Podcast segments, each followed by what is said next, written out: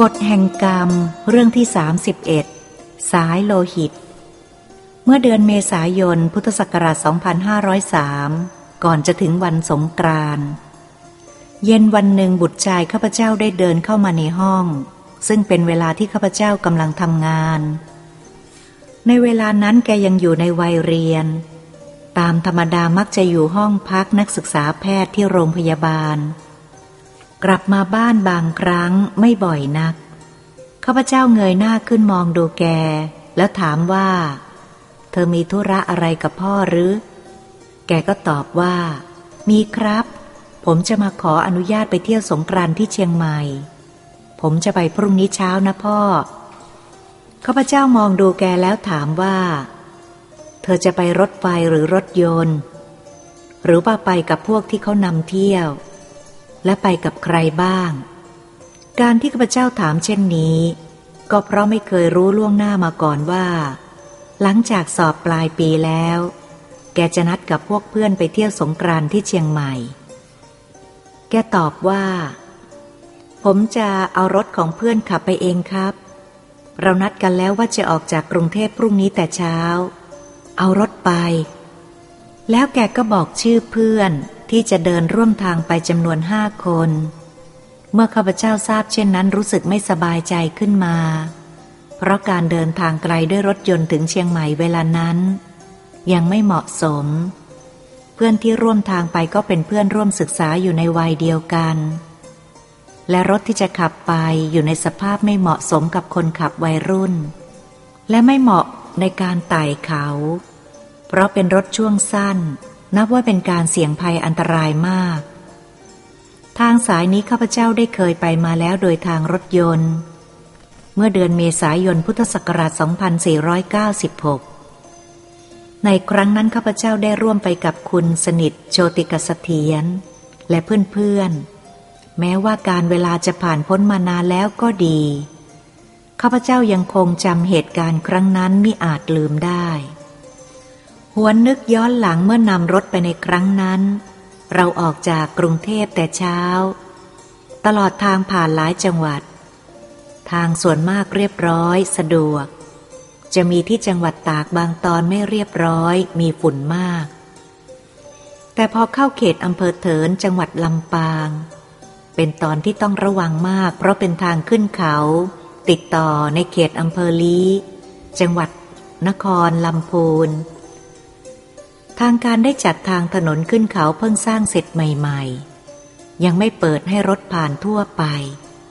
เราต้องขออนุญาตจากเจ้าหน้าที่กรมทางหลวงแผ่นดิน เมื่อได้รับอนุญาตแล้วจึงผ่านไปได้ โชคดีที่เราได้รับอนุญาตให้ผ่าน เมื่อเรามาถึงเชิงเขาทางขึ้น เราก็มองเห็นป้ายเตือนให้ระวังอันตรายก่อนขึ้น เราต้องตรวจดูกำลังของเครื่องยนต์ ดูน้ำมันดูน้ำตรวจห้ามล้อ ดูยางทั้งสี่ข้างให้เรียบร้อยก่อน เราต้องใช้เกวัดลมตรวจดูลมทุกๆล้อ เมื่อเห็นลมยางแข็งก็ปล่อยให้ลมออก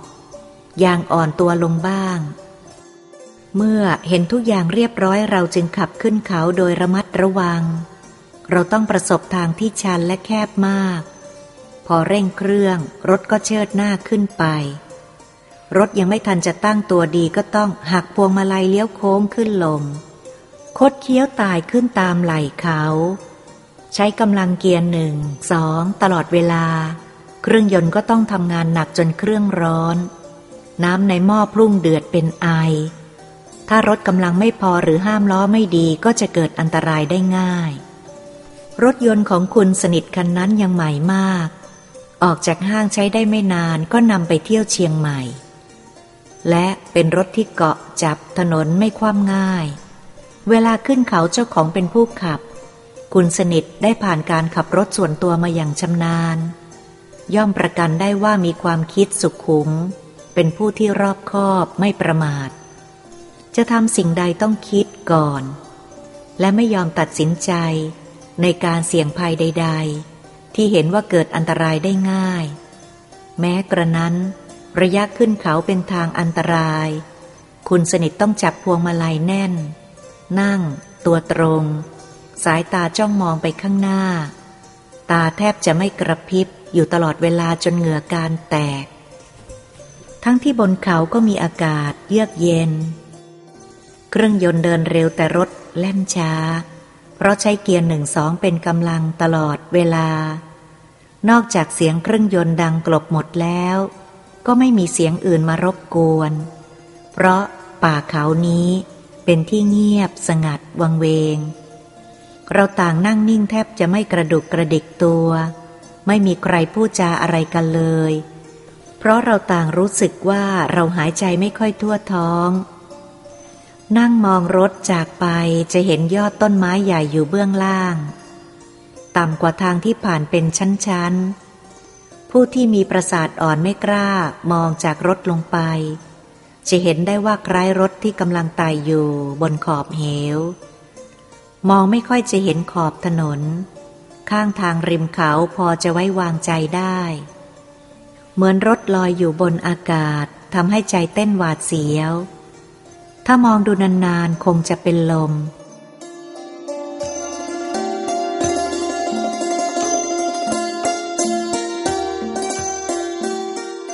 ข้าพเจ้านั่งอยู่ทางข้างริมเหว รู้สึกว่าเวลาผ่านไปทรมานนานกว่าธรรมดามาก แต่พอรถแล่นลงมาถึงเชิงเขาเข้าสู่ทางที่ราบ เราต่างก็พากันดีใจ คอยหายใจทั่วท้องที่ได้พ้นทางหวาดเสียว บางคนก็ร้องชัยโยเพราะความดีใจ ต่างหันหน้ามาพูดจาถึงความรู้สึก เมื่อรถกำลังผ่านทาง เหมือนอยู่กลางอากาศแล้ว บางท่านก็บอกว่ามองดูเหวทีไร มือเท้าอ่อนจะเป็นลมให้ได้ หัวใจมันจะหยุดเต้น แล้วเราต่างก็ยิ้มแย้มหัวเราะกันได้ เพราะเวลารถแล่นอยู่บนเขา เราต่างเป็นใบ้ไม่ยอมพูดกันเลย เราหยุดรถเชิงเขาใกล้ ๆ ทางน้ำไหล ใช้น้ำลูบหน้าลูบเหงื่อใครที่ออกมา เมื่อรถแล่นอยู่บนเขา เราคิดว่าเราได้พ้นทางวิบากทรมานแล้ว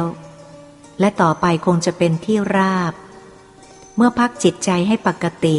และพักรถเติมน้ำมัน ได้เวลาพอสมควรเราก็เริ่มขึ้นรถ เดินทางกันต่อไป แต่เราเข้าใจผิด คิดว่าหมดทางลำบากอันตราย เพราะว่าเมื่อเราลงที่ราบ ขับรถต่อไปไม่ไกลนัก เราก็เริ่มพบทางขึ้นเขาต่อไปอีกสองลูก ความวิบากก็ไม่แพ้เขาที่ผ่านมาแล้ว การไปครั้งนั้นทั้งรถอยู่ในสภาพดี ผู้ขับก็ระมัดระวัง ไม่ประมาท ทั้งไปและกลับ จึงปลอดภัยตลอดทาง แต่เวลากลับจากเชียงใหม่นั้น เราไม่ยอมเดินทางเก่า อุตส่าห์เดินทางอ้อมไปทางอำเภอฝาง ไปทางเชียงราย แม้ว่าจะเป็นทางไกลกว่ากันมาก แต่เป็นทางที่ปลอดภัยกว่า และพักแรมที่อำเภอพะเยา แล้วก็ผ่านเข้านครลำปาง ในครั้งนั้นมีรถยนต์ส่วนบุคคลจำนวนไม่น้อย ที่ไปถึงเชียงใหม่แล้ว เมื่อจะกลับไม่ยอมกลับทางเก่า ได้เอารถเข้าคิวส่งขึ้นบรรทุกรถไฟกลับกรุงเทพ เพราะรถไฟไม่พอที่จะบรรทุกรถยนต์ จึงคอยคิวเป็นเวลาแรมเดือน นี่เป็นเหตุการณ์ที่ข้าพเจ้าได้เดินทางในครั้งนั้น แต่บัดนี้ได้ทราบว่าทางการได้จัดขยายเขตถนนบนเขา ในระยะอันตรายให้กว้างใหญ่ออกไปมากแล้ว คงจะไม่หวาดเสียวเหมือนครั้งก่อน แต่ข้าพเจ้าอดเป็นห่วงไม่ได้ บัดนี้บุตรของข้าพเจ้าและเพื่อนๆกำลังจะเดินทางขึ้นไปเช่นเดียวกัน ผิดแต่การไปครั้งนี้ ล้วนแต่เป็นเด็กวัยรุ่นทั้งสิ้น หากว่าข้าพเจ้าไม่เคยผ่านการขึ้นเขาลงห้วย ไม่เคยพบเคยเห็นมาก่อน เพราะไม่รู้ไม่เห็น ความกังวลเป็นห่วงก็คงไม่มี นอกนั้นยังเคยได้ทราบข่าวว่า มีอุบัติเหตุเกิดขึ้นกับรถยนต์บ่อยๆ และมีผู้บาดเจ็บล้มตายเสมอ สิ่งเหล่านี้เกิดจากความประมาท พระท่านสอนว่า การประมาทคือทางไปสู่ความตาย คนอื่นคงเข้าใจว่าข้าพเจ้าอาจคิดมากไปเองก็ได้ บุตรชายข้าพเจ้าคงคิดว่าข้าพเจ้าห่วงไม่เข้าเรื่อง แต่ข้าพเจ้าได้พยายามชี้แจงตักเตือนตามหน้าที่ของพ่อ ข้าพเจ้าให้ความเห็นว่า ไปทางรถไฟดีกว่า หรือไม่ก็เปลี่ยนรถชนิดอื่น เพราะรถที่จะขับไปนั้น ช่วงมันสั้น วิ่งเร็วๆไม่ระวัง มันอาจจะพลิกลงถนนได้ง่าย มันไม่เหมาะสมกับผู้ที่อยู่ในวัยรุ่น ขนอง เอาแต่ความสนุกสนาน ย่อมขาดความระมัดระวัง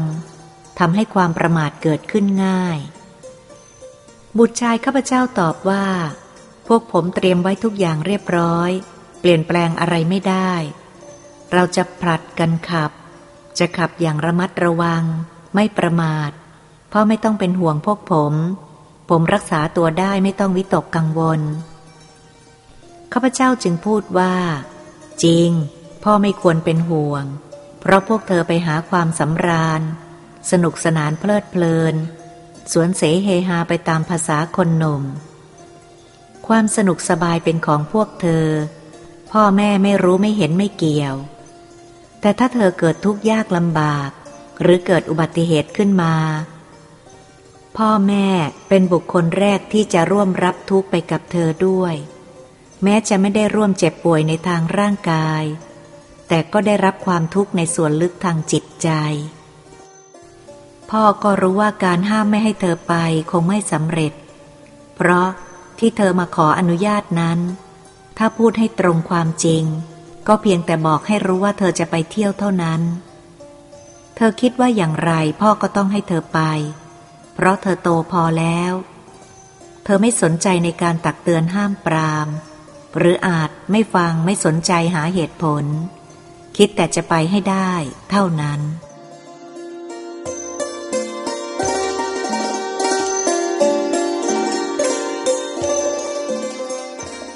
ชีวิตพ่อเคยผ่านเป็นเด็กวัยรุ่นและเป็นผู้ใหญ่ ตลอดจนมีครอบครัว และมีบุตรต้องรับผิดชอบ จึงรู้สึกในจิตใจว่า เด็กมีอายุอยู่ในวัยรุ่นนี้ และสมัยปัจจุบันนี้ ส่วนมากชอบแต่หาความสนุกสนาน สะดวกสบาย ชอบทำในสิ่งที่ตนพอใจ เป็นใหญ่ตามใจตัวเอง ถ้าใครขัดขวางห้ามปรามขัดใจ ก็จะน้อยอกน้อยใจ คิดสั้นทำในสิ่งที่ไม่ควรทำ ไม่เคยนึกถึงอกพ่อแม่ที่ทนุถนอมเลี้ยงดูจนเติบใหญ่ การห้ามปรามขัดขวางก็เพราะรักลูก จึงเป็นห่วงเป็นทุกข์ เป็นร้อนกังวล เด็กย่อมมองไม่เห็นอกของพ่อแม่ เพราะเอาแต่ใจตัวเองด้วยความดื้อดัน แต่เมื่อมีเหตุเกิดขึ้น ก็จะนึกถึงคำตักเตือน มันก็สายเกินแก้เสียแล้ว แต่เมื่อเธอเห็นว่าจะไปให้ได้ พ่อก็ไม่มีทางอื่น นอกจากตามใจ เพราะเธอโตพอแล้ว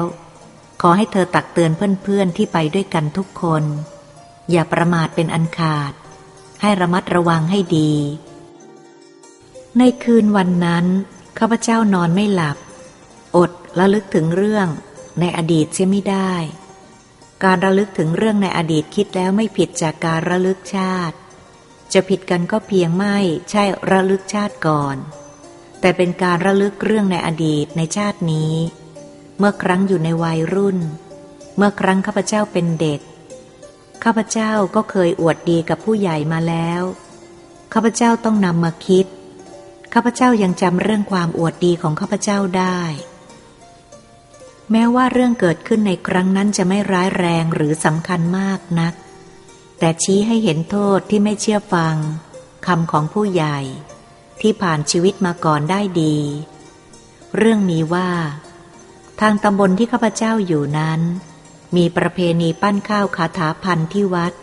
ในวันออกพรรษาประจำปี เป็นงานที่สนุกสนานสำหรับหนุ่มสาวยิ่งนัก ทางวัดจัดประทีปโคมไฟสว่างสวยัยตกแต่งสถานที่สวยงาม มีผู้คนอยู่ตลอดรุ่ง มีการทำบุญถวายข้าวพระตอนฟ้าสาง แต่ชาวบ้านต้องไปตั้งแต่เวลาตีสามตีสี่และช่วยจัดหาสิ่งของอย่างละพัน กล้วย อ้อย ส้ม และผลไม้อื่นๆ ไม้ดอกอย่างละพันเช่นเดียวกัน เตรียมไว้ก่อนเวลานั้น มีผู้ใหญ่คนหนึ่งที่ข้าพเจ้าคุ้นเคยนับถือ เรียกแกว่าน้า นำหน้าชื่อ ได้นำดอกบัวเผื่อนบัวผัน เป็นจำนวนพันมาร่วมถวายทุกๆปี เป็นประจำ แต่แกไม่ได้ซื้อหามาจากตลาดหรือที่อื่น แกไปเก็บมาจากท้องนาหรือหนองน้ำ ในปีนั้นข้าพเจ้าอยากจะขอติดตามไปเก็บดอกบัว และไปเที่ยวด้วย พร้อมกับเพื่อนอีกสองคน คนหนึ่งโตหน่อย อีกคนหนึ่งรุ่นเดียวกัน และผู้ใหญ่ก็ไม่ขัดข้องยินดีให้ร่วมทางไปด้วย เช้าวันนั้น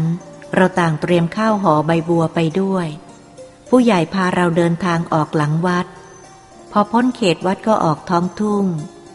เรามองเห็นท้องนาทุ่งกว้างใหญ่ไพศาล ต้นข้าวเขียวชอุ่มสุดสายตา เห็นทิวไม้ชายป่าไกลลิบรางๆคล้ายสีเมฆบนท้องฟ้า สีเข้มๆ อยู่ทางขอบฟ้า มองดูงดงามตามธรรมชาติ ท้องฟ้าสดใส อากาศในยามเช้าทำให้เดินไม่รู้จักเหนื่อย จิตใจก็สบาย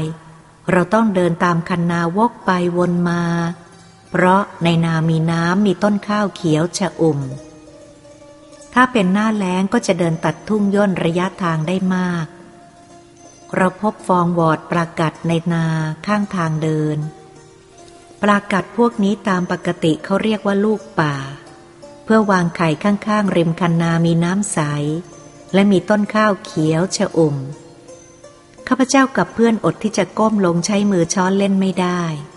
ทั้งๆทที่รู้ว่าการช้อนด้วยมือนั้น ไม่เคยได้ปลาสักครั้งเดียว เพียงแต่กวนมาเล่นสนุกสนุกตามความพอใจ ความขนองตามนิสัยเด็ก พอน้ำขุนปลาก็ว่ายน้ำหนีไปซุกซ่อน เราลุกขึ้นเดินต่อไป วิ่งบ้าง เดินบ้าง ตามผู้ใหญ่ที่เดินไปข้างหน้าอย่างสนุกสนาน เพราะนานๆจะได้มีโอกาสออกมาเที่ยวท้องไร่ท้องนา ไกลๆสักครั้งผ่านวัดที่อยู่กลางทุ่งมองดูคล้ายๆเกาะอยู่กลางทะเล มีต้นข้าวเขียวชอุ่มคล้ายน้ำทะเลล้อมรอบ เห็นหลังคาบทเหลืองอาราม มุงด้วยกระเบื้องเคลือบเหลืองเขียว และศาลาคล้ายกับขึ้นกลางดงไผ่และต้นไม้ที่สูงใหญ่ เมื่อเดินเข้าไปที่ใกล้ ก็มองเห็นชื่อของวัดติดอยู่บนศาลาพักร้อน ก่อนจะเข้าไปในเขตวัด แต่เราผ่านไปไม่ได้แวะความจริงการเดินทางในครั้งนี้ แม้ว่าไกลสักหน่อย แต่ เป็นที่สนุกสนานเพลิดเพลินดี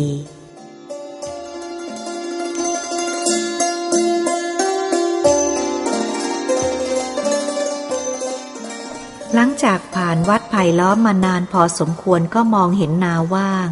ไม่ได้ปลูกข้าว คงมีแต่หญ้าน้ำขึ้นพอสมควร เรามองเห็นดอกบัวเผื่อนบัวผัน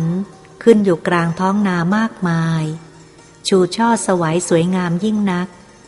ข้าพเจ้ามองด้วยความตื่นตาตื่นใจ เพราะไม่เคยเห็นภาพที่สวยงามเช่นนี้มาก่อน ครั้นมองดูผู้ใหญ่ที่เดินนำหน้าไปไกลแล้ว เพราะเรามัวแต่ถลายช้อนปลาเล่น จึงเดินตามไม่ทัน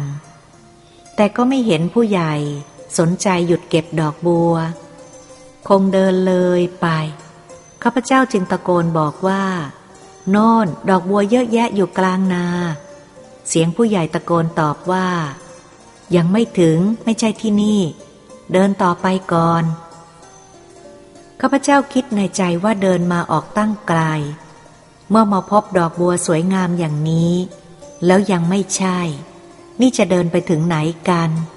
คิดว่าเราเก็บบัว เล่นน้ำที่นี่ดีกว่า เมื่อคิดดังนั้นก็ชวนเพื่อน เดินรั้งท้ายด้วยกันว่า เราบุกลงไปเก็บดอกบัวดีกว่า ส่วนเพื่อนรุ่นโตอีกคนเดินตามผู้ใหญ่ไปไม่ยอมห่าง ข้าพเจ้าจึงนำหน้าเดินบุกลงไปจากคันนา ลุยลงไปในน้ำเก็บดอกบัวอย่างสนุกสนานเบิกบานใจยิ่งนัก เมื่อผู้ใหญ่ได้ยินเสียงลุยน้ำก็หยุดหันหลังมาดู พรางป้อมปากตะโกนร้องห้ามว่า อย่าลงไปอย่าลงไป ระวัง ประเดี๋ยวจมน้ำตาย แต่ข้าพเจ้าเกิดสนุกเสียแล้วไม่ยอมฟังเสียง ไม่สนใจคำตะโกนห้ามของผู้ใหญ่ คิดว่า น้ำในนาตื้นๆ จะจมจะตายได้อย่างไร อย่ามาหลอกเด็กเลย ไม่ได้กินสละ ด้วยความอวดดีมุ่งหน้าตะลุยไปอย่างสนุกสนานทำเป็นไม่ได้ยิน ไม่รู้ไม่ชี้ ไม่ยอมฟังเสียง ก่อนที่จะถึงดอกบัวก็เห็นน้ำขุ่นๆ ไม่มีต้นไม้น้ำ เช่นผักพังพวยขึ้นเหมือนที่อื่น แต่ไม่นึกกระแวงว่าน้ำลึก ด้วยความประมาท วิ่งไปอย่างไม่ยัง้ง เท้าหน้าเหยียบพลาดลึกลงไป ไม่ถึงดินใต้น้ำ เสียหลักขมำลงไปในน้ำจมดิ่งลงไป ข้าพเจ้าตกใจ เพราะไม่ทันระวังตัว กลัวจนตาเหลือก ใช้มือตะเกียกตะกาย แต่ไม่ทำให้ตัวลอยเพราะยังว่ายน้ำไม่เป็น น้ำเข้าทางจมูกและปาก จนแสบตาแสบคอ อึดอัดหายใจไม่ออก ใช้มือไขว่คว้าอยู่ในน้ำเพื่อหาอะไรเกาะ แต่ก็หมดหวัง เพราะตัวกำลังจะจมมิดลงไปใต้น้ำลึกทุกที รู้สึกว่าจะหมดลมหายใจและหมดแรง หมดกำลังอยู่แล้ว เพราะดีที่ผู้ใหญ่มองเห็นเหตุการณ์ จึงรีบให้เพื่อนคนโตหน่อย ซึ่งเป็นคนว่ายน้ำเก่ง รีบวิ่งตะลุยลงมาจากคันนา ครั้นถึงก็กระโจนจิกผม คว้าตัวข้าพเจ้าขึ้นมาพ้นจากน้ำไม่ทันขาดใจ น้ำยังไม่เข้าเต็มท้อง พวกเพื่อนๆก็พากันนั่งที่กันนาหัวเราะด้วยความขบขันข้าพเจ้าหัวเราะไม่ออก ผู้ใหญ่คงจะนึกชังน้ำหน้าข้าพเจ้าหัวดื้อ และยังไม่หายตื่นเต้น ผู้ใหญ่จึงพูดขึ้นว่า ตะโกนบอกแล้วว่าอย่าลงไปก็ไม่เชื่อ นาร้างแปลงนี้ นอกจากตอนลึกเป็นลมครึ่งนาครึ่งหนองแล้ว ก็ยังมีงูเห่าชุกชุมมาก เขาจึงไม่ได้ทำนาทิ้งร้างไว้ นี่ก็เกือบจะเป็นผีเฝ้าทุ่งอยู่แล้ว ถ้าช่วยไว้ไม่ทัน ถ้าเกิดจมน้ำตาย น้าไม่รู้ว่าจะเอาหน้าไปบอกกับพ่อแม่เธอว่าอย่างไรดี เขาคงพากันว่าน้าไม่ช่วยเอาใจใส่ดูแลจำเอาไว้นะ ต่อไปอย่าอวดดีอวดรู้ น้าเคยผ่านทางนี้มามากแล้ว มีอะไรที่ไหนน้ารู้หมด ถ้าเขาห้ามให้เชื่อไว้บ้าง มันมีแต่ผลดี ผลเสียไม่มี ข้าพเจ้านั่งนิ่งฟังผู้ใหญ่ ไม่ได้พูดโต้เถียงอะไร เพราะรู้ว่าตนมีความผิด เมื่อเรานั่งพักพอข้าพเจ้าหายตื่นเต้นตกใจแล้ว เราก็เริ่มเดินทางต่อไปใหม่ ความอวดดีต่างๆ ในตัวข้าพเจ้าหายไปหมด เดินตามผู้ใหญ่ไปด้วยท่าทางอันสงบ จากที่นั้นเราเดินไปไม่นานนักก็พบหนองน้ำติดต่อกับนาทำเป็นแปลงที่กว้างใหญ่ มีดอกบัวเผื่อนบัวพันมากมายกว่าที่นาร้าง ที่ข้าพเจ้าได้บุกตะลุยลงไปนั้น หลายสิบเท่า เพียงแต่เรานั่งเก็บข้างๆ ริมคันนา หรือเดินเลาะตามคันนาก็สามารถเก็บได้เป็นพันๆตามต้องการ โดยไม่ต้องบุกไปให้ลำบาก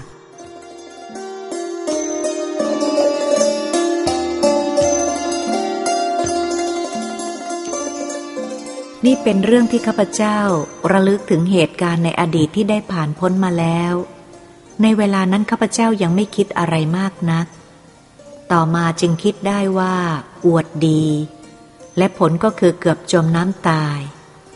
เมื่อโตเป็นผู้ใหญ่ก็ยังจำได้ว่าตัวเราเองก็เกือบจมน้ำตาย เพราะไม่เชื่อผู้ใหญ่ ซึ่งเป็นผู้หวังดี มันเป็นบทเรียนและเหตุผลที่ควรคิด ฉะนั้นต่อมาเมื่อข้าพเจ้าจะเดินทางไปจังหวัดไหน หรือประเทศใดที่ไม่เคยไป ข้าพเจ้ามักหาโอกาสศึกษาภูมิประเทศ และสิ่งจำเป็นที่ควรรู้จากผู้ที่เคยผ่านมาแล้ว อย่างน้อยเราก็ได้รับความสว่าง และความรู้ได้บ้าง ดีกว่าดาวสุ่มไม่รู้เลยข้าพเจ้าเคยพบเรื่องขำๆเป็นตัวอย่างหลายเรื่อง ที่ควรจะนำมาเล่าสู่กันฟัง เมื่อสงครามโลกครั้งที่สองผ่านพ้นไปแล้ว ข้าพเจ้าเดินทางขึ้นไปพักที่เชียงใหม่ วันหนึ่ง ขณะที่กำลังผ่านธนาคาร ซึ่งอยู่ใกล้สถานีรถไฟ เห็นชายผู้หนึ่งกำลังโต้เถียงกับคนขับสามล้อ ข้าพเจ้าจำได้ว่าเป็นเพื่อน จึงเข้าไปดูว่าเขาพูดอะไรกัน เพื่อนผู้นั้นหันมาพบข้าพเจ้าก็ดีใจร้องทักว่า เฮ้ย นี่มายังไงไปยังไง จึงได้มาพบกันได้ ข้าพเจ้าบอกว่า โลกมันกลม หนีหน้ากันไม่พ้น เพื่อนผู้นั้นบอกว่า พบลือก็ดีแล้ว ช่วยตัดสินดูซิว่าจะให้อ้วทำอย่างไรดี ข้าพเจ้าย้อนถามว่า จะให้ตัดสินเรื่องอะไร บอกให้รู้เรื่องซิเพื่อนหัวเราะแล้วพูดว่า เรื่องมันไม่มีอะไรมากนัก คือว่าอ้วลงจากรถไฟ พบนายสามล้อคันนี้ตกลงราคา มาที่ธนาคารนี้ อ้วก็ขึ้นนั่งไม่ทันได้ขยับตัว ให้สบายเลย เขาก็หยุด บอกว่าถึงแล้วอ้วก็ต้องร้องว่า นี่มันแค่นี้เอง ไม่สมราคาเลย หรือลองคิดดูซิว่าอ้วควรจะจ่ายให้เท่าไหร่ จากนั้นแกก็ระบายให้ข้าพเจ้าฟังอย่างเจ็บใจ ข้าพเจ้าฟังแล้วก็อดหัวเราะไม่ได้จึงพูดว่า แต่ถ้าพูดถึงระยะทางแล้วมันก็ใกล้ๆ เราขึ้นนั่งไม่ได้พูดว่าตกลงราคาอะไร เราจ่ายตามสมควรมันก็ยุติธรรมดี แต่นี่เราไม่ได้พูดถึงระยะใกล้ หรือไกล เมาให้มาส่งที่นี่ เป็นราคาตายตัวที่เขาตกลง สมยอมกันก่อนแล้ว ใกล้หรือไกลมันไม่ใช่เหตุผล ที่จะนำขึ้นมาพูดอีก เพราะฉะนั้นอ้วขอตัดสินให้ลื้อจ่ายให้เขาตามที่ตกลงกันไว้ เพื่อนผู้นั้นหัวเราะขำตัวเอง เอามือตบหลังข้าพเจ้าแล้วพูดว่า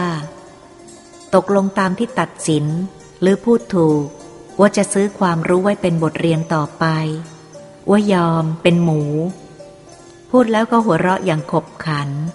พรางนับเงินให้สามล้อนั้นตามจำนวนที่ตกลง